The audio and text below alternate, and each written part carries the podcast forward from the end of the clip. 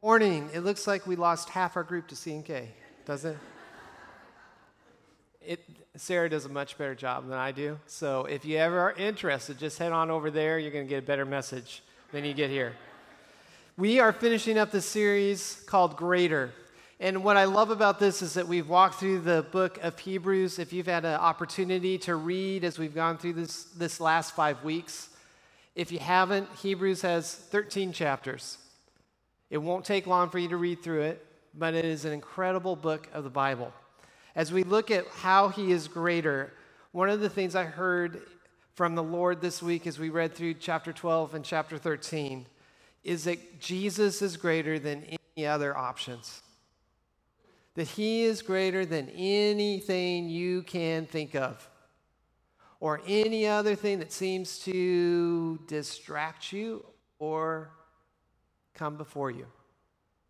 That He's just simply greater. We don't live faith in isolation.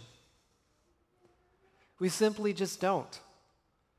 We think that it's maybe a personal thing, but Hebrews in chapter 12, it starts out by stating that we don't do this, that we actually are supposed to come together and look at one another not as a participant in an event, but instead that we come and see each other as part of a family that God has called each of us into.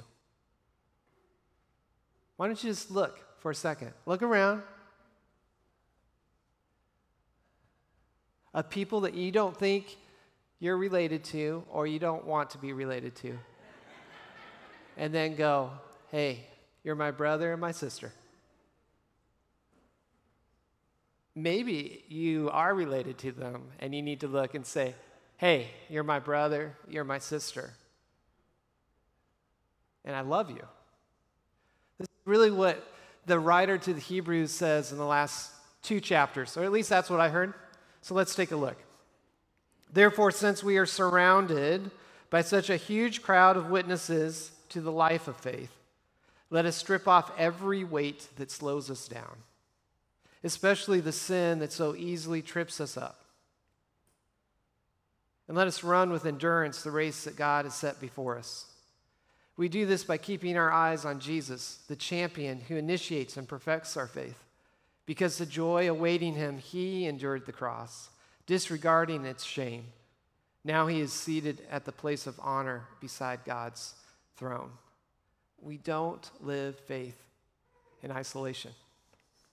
We also, in fact, throughout our culture, we often will hear your personal journey.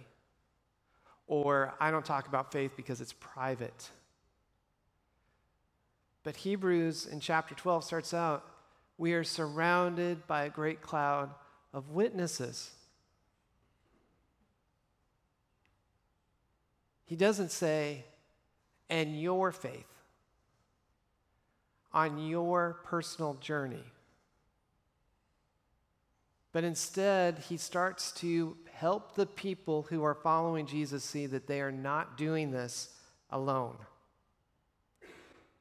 The context of this letter, if you remember, is not written to a particular church, but instead it's written to a group of people, Hebrews, or those who were Jews, right? Following the Jewish faith. And they said, wait a minute, I think the Messiah has come, and I believe the Messiah is Jesus. In that moment, they became Christians. But because they became Christians, their brothers and sisters who were still Jews and thought Jesus was nonsense said, Why are you leaving all of this behind? Jesus isn't greater. So come back to us. And so he's writing to these people saying, stick together.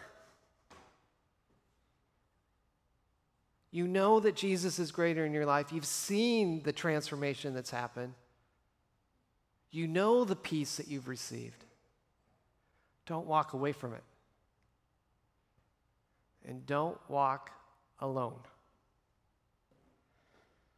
I think one of the things that I've seen in the church too often is that we do walk our faith life alone. How do we see this?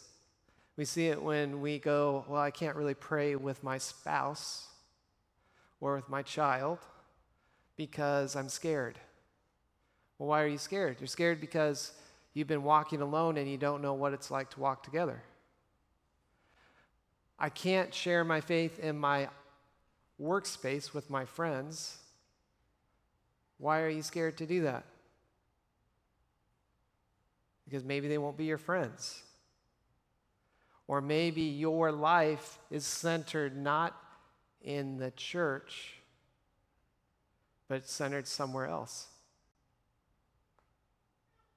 Have you ever been in a moment in your life when you realized you have no friends at church? At the church that you attend? I realized the opposite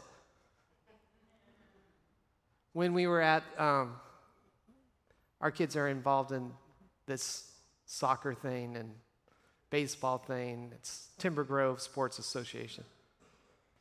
And we are walking around, and I saw these people conversing.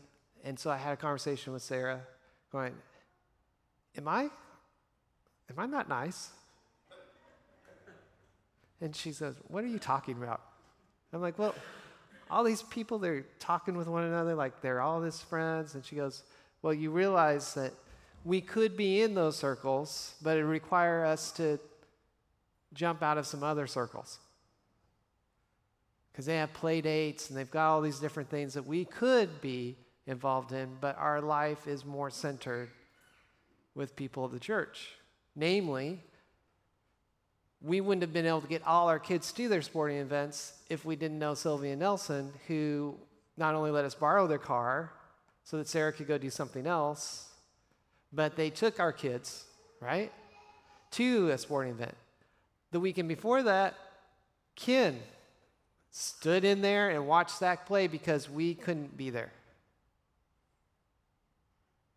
Our life is circled around those that were walking faith together. Now, you can go too far, right? I have no friends that aren't Christian. That, I'm not saying that. I do actually. Our neighbors, we got this guy Hamilton. We went over to this new beer and wine club. It's great. I shouldn't advertise on Sunday morning, but I'll advertise. Hamilton is this tall black guy. And he's pretty, I mean, he's not tall and skinny. He's ripped. You wouldn't want to be hit by him. But he lives right next door, and we brought cookies over when he moved in. He loved the cookies. And we were walking Daisy, and he just got a new dog too. And he's, we said, We saw that your place is open. We're going to head over there during the Nebraska game. I mean, obviously, it wasn't a great game, but whatever. we went over, and Hamilton, I saw him lean in. I thought he was getting water for himself, but what he's telling the bartender is, These are my friends. So it's on me. And then the manager came over and she started talking to us, which I haven't t- told you guys yet, but there's probably a gig for you over there. Yeah. But one of the things I'm, the Hebrew writer is asking us to do is balance. Is your life centered in at the church, at the community that you're in, a great cloud of witnesses, also balance with those who are outside of that that you're inviting into it? Is it? Or are you doing faith in isolation? Holiness doesn't come from us following a bunch of rules, but it comes because our eyes stay focused on Jesus. And the more our eyes stay focused on what He is and what He's about, we become more like Him. Which means that our circle, our family here, becomes more like Him. They see more reflection of Him. You see how we do this together? It also means that those who are not in the church, they get to see more about a church that loves Jesus than a church that is against everything. they get to see what we're for, which is namely, we're for Jesus. Put everything else aside, we're for Him. And when anything comes before Him, we should say, wait a minute, Jesus is greater. He's greater than my biggest political belief. And when I'm talking to someone who's opposite, I got to remind myself that Jesus is greater. Even if I think I'm right, Jesus is greater. We are made holy, holy as we focus on the one who is holy, the only one who has authority to tell us, You too are holy. You are my brothers and sisters. You're a part of my family. So together we work at living in peace and living a holy life. Together. You see this? In verses 14 and 15, chapter 12. Work at living in peace with everyone and work at living a holy life. For those who are not holy will not see the Lord. Look after each other. Look, look after each other, so that none of you fails to receive the grace of God. Watch out that no poisonous root of bitterness grows up to trouble you, corrupting many. So, together we work at living in peace and living a holy life. Together we do this because we look out for one another. we look for the reaction on people's faces. We do observations, right? When you love someone, you actually care how they feel. You care about what they think. You care about what they do. Now, those of us who are parents, we know that sometimes our children are like, I wish you wouldn't care. I wish you'd just get the heck out of here so I can do my own thing. But we know as parents that those parents who go, okay, just go do your own thing, those children don't always end up in good places. Because we don't live faith alone, we do it together. So, if we're made holy only through faith in Jesus, then when we look out for one another, we want to make sure that people receive faith in Jesus. When we look out for one another, we want to make sure that they see Jesus living in us. And that's how we respond with one another. Do we respond in peace or in conflict? Do we say a lie to keep peace or do we tell the truth? Ooh, right? How many times have you done that? In your efforts to make peace, you kind of jump over the Prince of Peace and go, Oh, I think this will be better. Let me just massage the situation by saying a lie. But when you represent Jesus, you're supposed to represent the truth. And then when you find out that your truth isn't true, has that ever happened to you? It happens to me. I don't always like to admit to it, but it does happen to me. Then I have to step into repentance and go, Lord, I realize what I thought was true was not.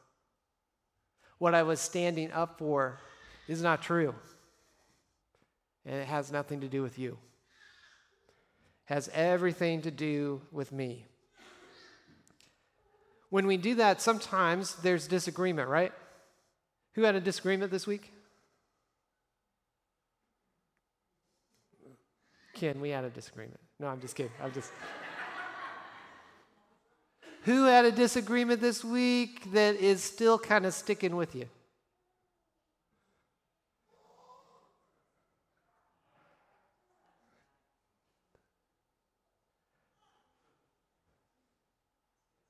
Those disagreements can cause bitterness to begin to dwell, right? It dwells here and then it begins to grow. Now, what happens in bitterness? Well, let me just explain what has happened in my bitterness when I've gotten bitter. Normally, I don't want the Prince of Peace or Jesus to be involved. Right?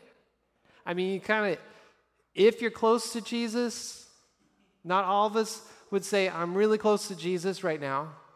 Sometimes we still see him kind of distant, but if you see him as near, and I see him as a, I see him as he's always here. Like right now, he's he's here. He's the only reason why I would do this because I wouldn't normally come up and speak. He's here.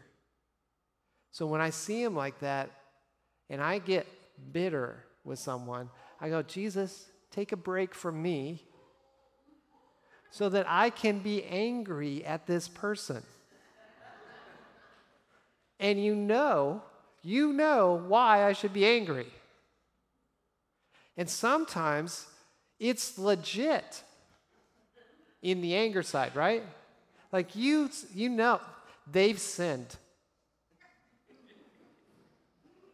Have you have you said that? Oh, they have sinned and your finger kind of goes like this. You go, that person has sinned, so I have every right to be bitter. Because I'm going to protect myself. Okay, here comes the my's and the I's, right?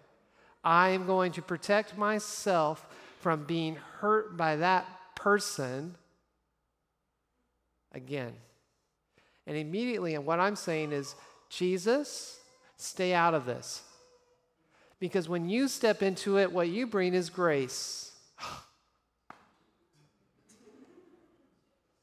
You mean forgive that person who did that to me? You mean I'm supposed to see that he or she has honor at your table as much as me? Right, you, when you're bitter, you say, Get out of here. Because that's not fair. Until you stop and go, Well, wait, maybe I don't want Jesus to be that way because if he is, then maybe I'm not invited to the table either. Maybe, I, maybe the way of pushing Jesus out isn't so wise because maybe I need his peace more than the person needs my peace. Maybe I've let this bitterness grow so much that my heart has been corrupted, and there's not enough space for the love of Christ in me to look at someone and say, all of us did more to Jesus than any of you could do to me. So, what right do I have to be upset with someone that you would call your child? What right do I have to say that you don't deserve the love of Jesus? But I do. We work at living in peace and living a holy life, not by ourselves but together. The only way I've seen bitterness get extracted is by having a good brother or sister come up and say, You're being a. But. Stop being so mean. Bring some grace, Aaron. Those are good words for me. They're good words because my regular mode may be more to judge than to forgive. So I need I need you to say are you operating in grace right now? Or are you operating in your own law?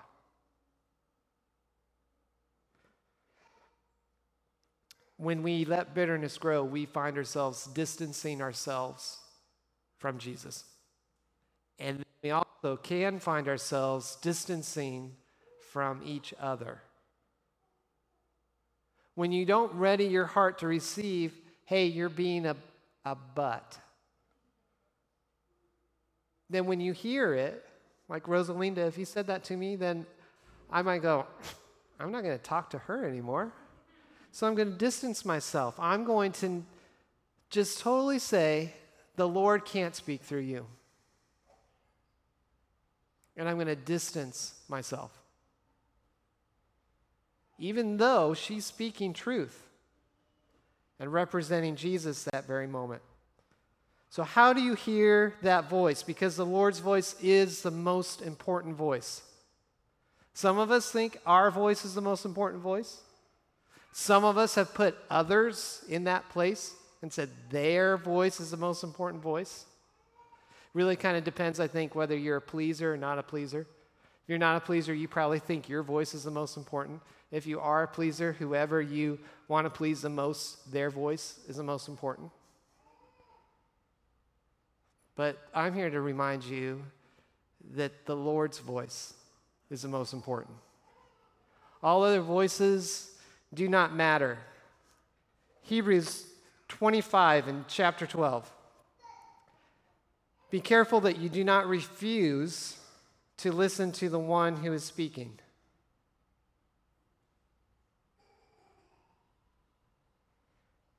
Be careful that you do not refuse to listen to the one who is speaking. For if the people of Israel did not escape when they refused to listen to, to Moses, the earthly messenger, we will certainly not escape if we reject the one who speaks to us from heaven. So I got a good taste of what the Lord gets from us at Amaria's soccer game that I coached yesterday. So it's five year olds, so I should have a lot of patience and grace. But I also want them to succeed. And at that moment, I know all their names. And I've got a whole thing planned out. And I'm thinking they haven't won a game yet. I'm thinking they might win this one because I'm coaching. See, I'm the assistant coach, which is really difficult for me. So, because I have to listen to somebody else. So, these little kids, these five year olds, my daughter included, I'm getting them ready to play, and we're doing a quick little warm up. They're all over the place. I'm like, come on, Avengers, come on, let's go.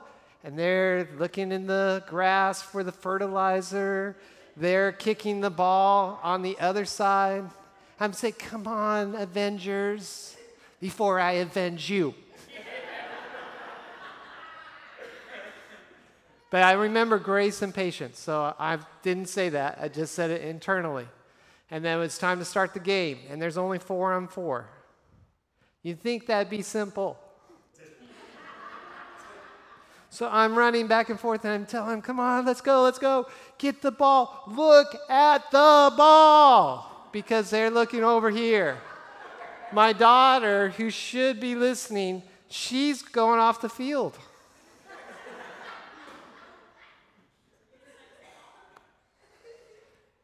They lose, and I call them back. Ha- and of course, I had to say Avengers 20 times for them all come back. We come in a little huddle, and I'm trying, I said, eyes on me, eyes on me. And they're all like, I said, hey guys, I'm proud of you. And so I just said, go Avengers. and I walked out the field, I'm like, whew, that was the longest half hour in my life.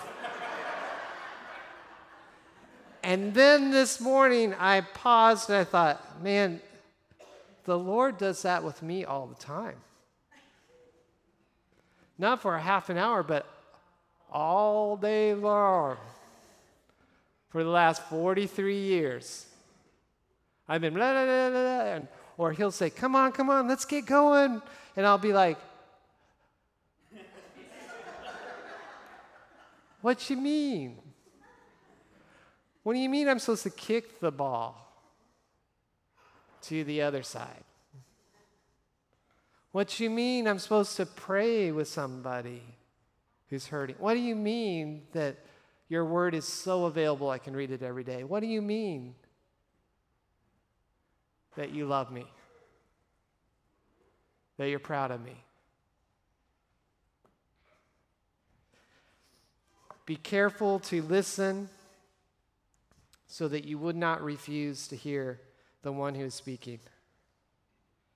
We listen to those words, whether they come directly from Scripture, which when you read the Bible, you are hearing the Lord's voice.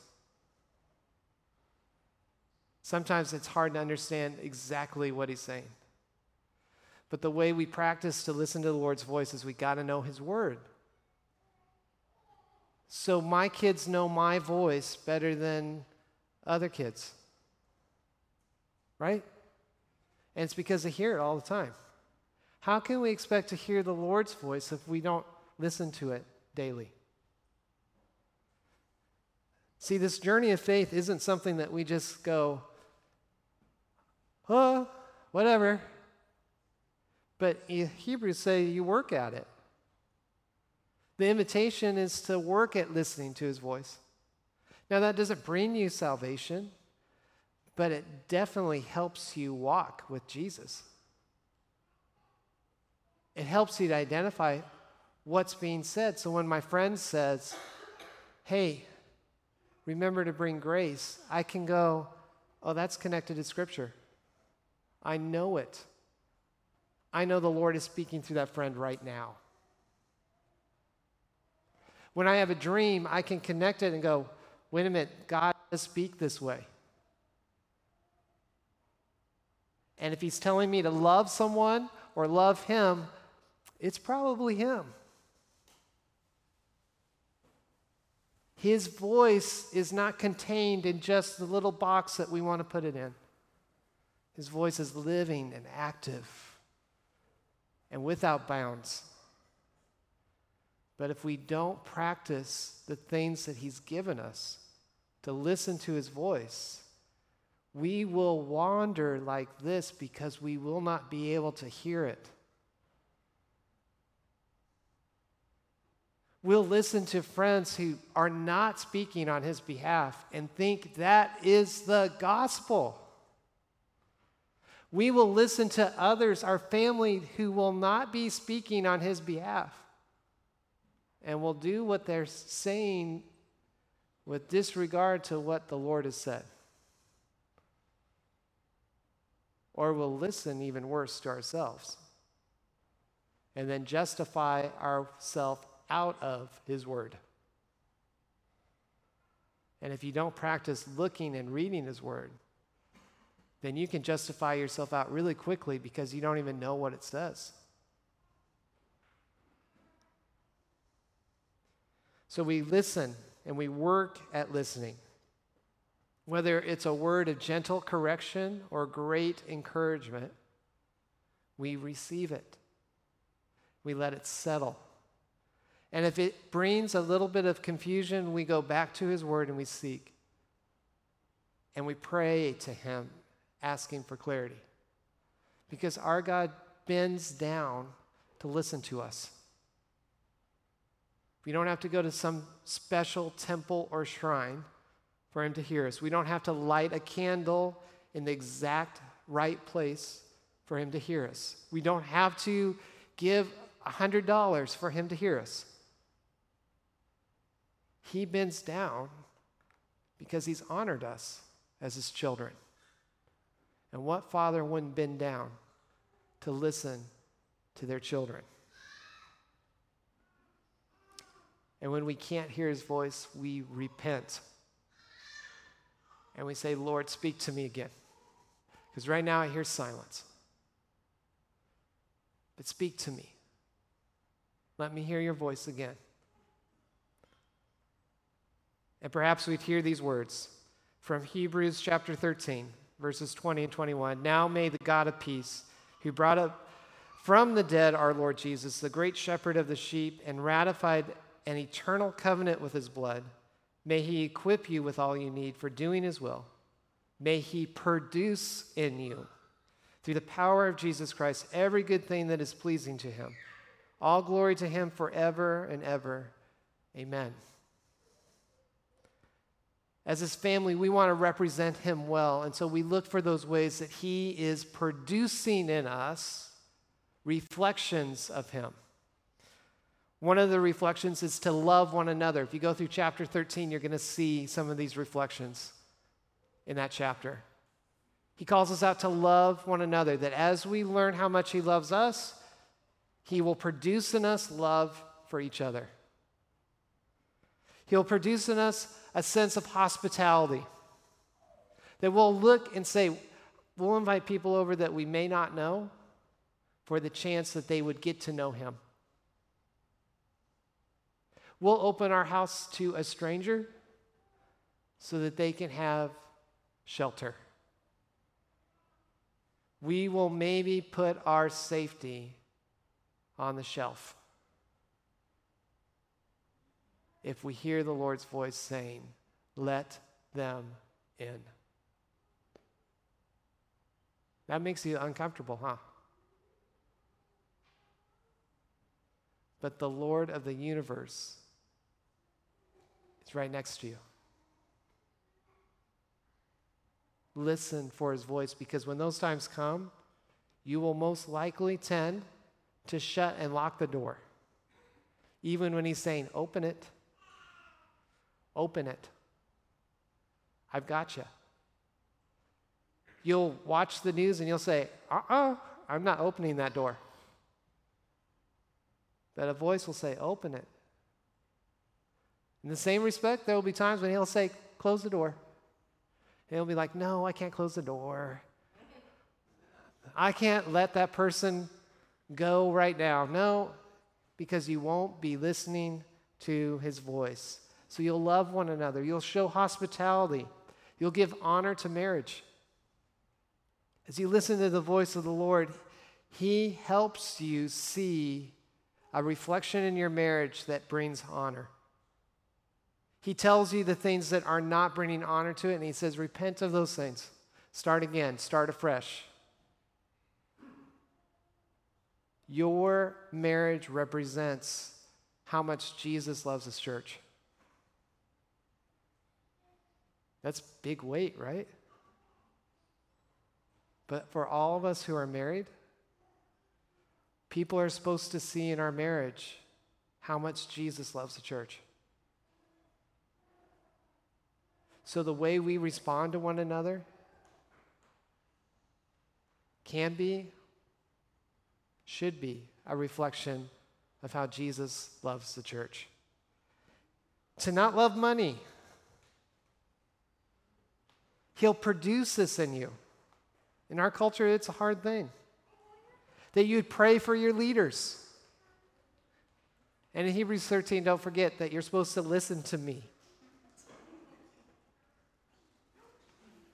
Yeah, you're laughing. It's a simple list to love, give, honor, respect, and pray. Love, give, honor, respect, and pray. Because Jesus is greater. We're able to do those things not because we produce them from ourselves, but because Jesus is greater, and when He's in our life, he will produce these saints. That's what Hebrews says. He who is able to produce. So if your marriage is rocky right now, know that you will not be able to produce a great marriage. But he who is greater can produce it when you listen to him. For those of you who love money and it determines most of your decisions, he can change your process on how you decide how to go about life. Because He's greater. He's greater than as much money as you can make. Money is easy to get and it's easy to lose. We only think it's not easy to get when we don't have it. And when we have it, we forget that we ever had to work for it because we spend it on ridiculous stuff. So may the Lord speak to your hearts today. May our ears be open to his words. And as we look at this writer to the Hebrews, may we also let this come into our hearts that he loves us so much that he would call us family, that he wants us to do this together that He wants us to talk to one another and encourage one another with His words and not ours. And that He wants us to grow in His reflection in our marriages, in our relationships, in our lives with Him. Amen. Heavenly Father, we thank you that you've given us this time to look at the wonderful book of Hebrews. As we close it out, Lord, may the words that you've given to those who lived over 2,000 years ago, through this writer who knew that those who had turned from the Jewish faith, who had stepped into something new, that was following your son Jesus, who were being persecuted on a daily basis, who had lost their businesses or people wouldn't shop at their shops because they were now a Christian and no longer a Jew, who were being persecuted because they no longer wanted to go to the temple to offer a sacrifice, who were being persecuted because they saw that the law would not bring salvation, that only the sacrifice on the cross brought salvation. That this writer said they needed to be encouraged and reminded that they're part of a greater family and that the blood of Jesus has covered them. And that as they listen to his word, that word that is living and active will do something. Lord, that's what we pray for today. That we would receive everything you are giving to us. That we would listen to the word that we either read or hear from someone. That we would not refuse it, but, refu- but we would receive it. We look for transformation, Lord. In the areas where we're weak, may we see that you're very strong and that you're in it with us. In those areas where we're confused, Lord, may we be reminded that you are a God of clarity and that you can bring peace even to the biggest chaos in our life. And remind us, Lord, that we are people who are meant to forgive because of the great forgiveness you have given us and the grand invitation to be a part of your family. So may Oikos Church act as a family united with you. May we allow the bitterness that we may carry with us, may we lay that aside and replace it with your grace. And may we walk with each other, helping one another to live in that grace, in that peace, to live with Jesus. Amen.